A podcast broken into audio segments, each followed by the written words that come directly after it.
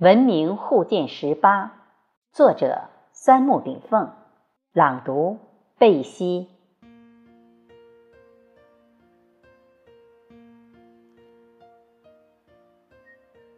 宇宙运动规律的奥妙绝伦和严谨不谬，常常让人叹为观止。人类社会从自然界中脱胎而来。人文规律应该是自然规律的一根细小分支。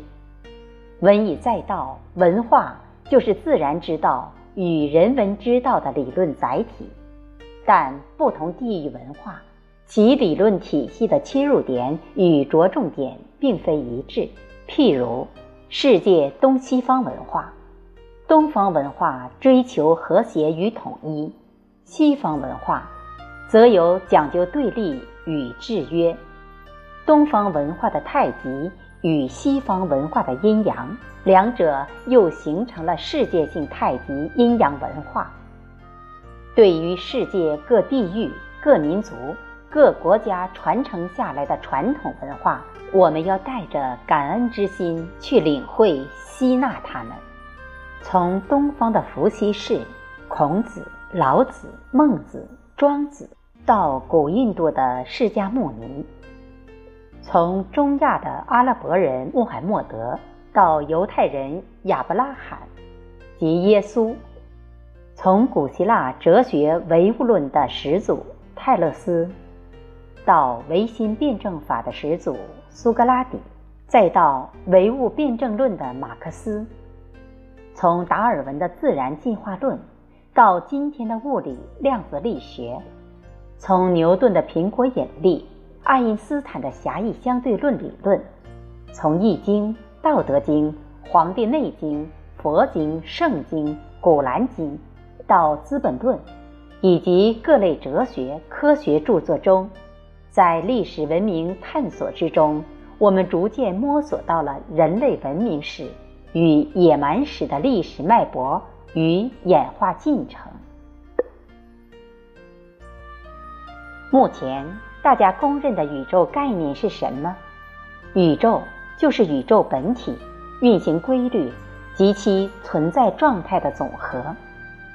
古圣先哲及近代科学家用毕生精力做出的探索，我们足不出户就读出他们的精髓，这是何等的快事！但在阅读吸纳中，我们不要轻易否认先生的结论。每位先哲大圣，都试图揭示宇宙的全貌，就如瞎子摸象，在一个完整的大象前，他们的手都摸到了大象的一个部分。当前世界文化的责任与义务，不是争论哪个民族文化、种族文化及地域文化孰优孰劣的问题，而是将引导世界由文化冲突。走向文化大融合。文化的功能是什么？是思想教化与灵魂引导。人类如果没有对大千世界的秩序性、超越性、深入性探索，最终只有三种可能的人生结果：第一，要么迷信于神教之一，否定其余。大多世界宗教皆为如是。第二，要么把古今所有读不懂的东西都划归迷信范畴，人类狂妄的本性决定了人类如是。第三，生活在一个半信半疑的状态中，对于宇宙思想、精神需要，实则有；物质需要，实则无。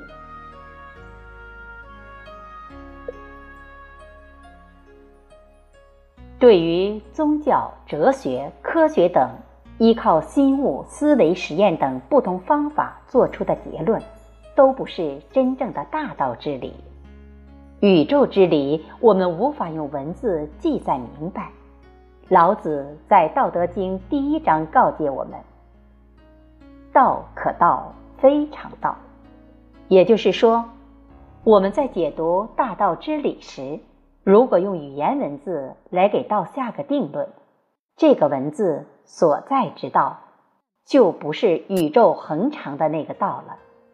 道只能用心去领悟、感悟、体悟，而不是靠文字、思维、意识、实践去认识它、把握它。因为道已经超越了物质和意识的层面，所以探索宇宙的秘密必须从宇宙本体起步，否则就是无源之水，失本逐末。如果不明了宇宙本体，人类就会在迷信、迷惑、迷茫中迷失自我。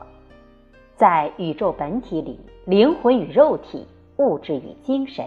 有形与无形，人类与鬼神，阳界与阴地，日月与虚空，圣人与凡夫，君子与小人，几乎所有对立的东西都在宇宙本体中统一起来。宇宙本体，宇宙万物的运行规律，宇宙万象的存在状态，这才是宇宙的三大构成因素，三合一。其实又是一和相，《金刚经》三十章。